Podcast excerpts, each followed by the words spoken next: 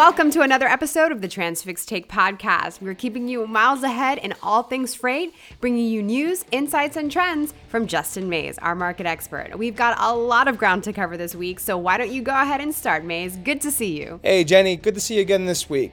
Rolling on through August, last week we started to see the market take that shift towards peak season we've been talking about. Load to truck ratios significantly increased, though spot rates continued a slow rise, but still pushing the record highs. Hurricane Henry only made things in the Northeast even worse off for shippers, and capacity became nearly non existent. The Midwest continues to heat up, especially within pockets of Ohio, Illinois, and Missouri that are just becoming less favorable markets to move freight out of. We also saw some of the softer markets start to heat up, so I sure hope shippers took advantage while it lasted. The once soft markets on the West Coast, coastal, and even pockets in the South begun to tighten putting pressure on rates. The Southeast continues to be the market for shippers to drive down rates, but even some major markets, such as Jacksonville, still are not going to be running in the shipper's favor. The reefer segment has continued its rise in tender rejections and rise in rates as volumes continue to climb upward at the highest point since the first week of June.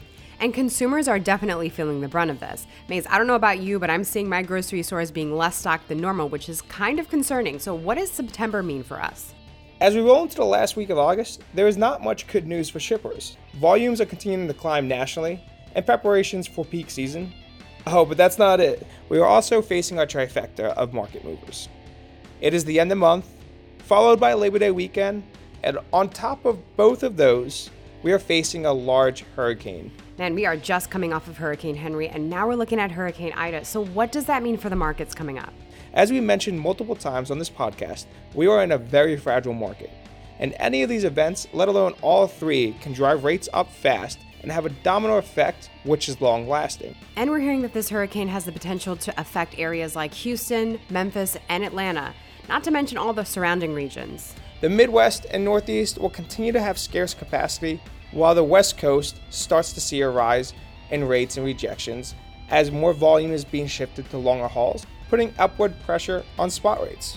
Out west, inbound containers continue to accelerate even as many large retailers call out the success of pulling forward inventory.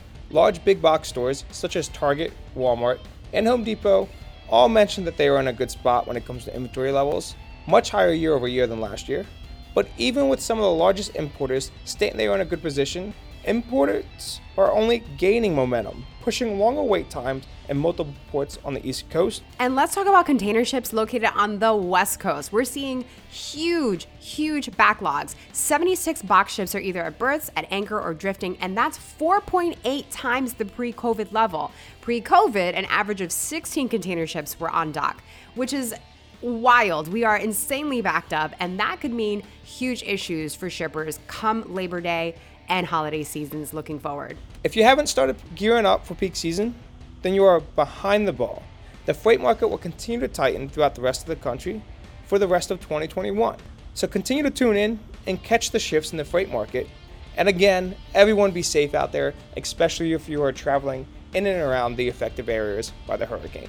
And if you're a carrier out there on the road, thank you so much for your services. We truly appreciate everything that you do. Drive safely, and we'll see you next week for another episode of the Transfix Take podcast. Bye.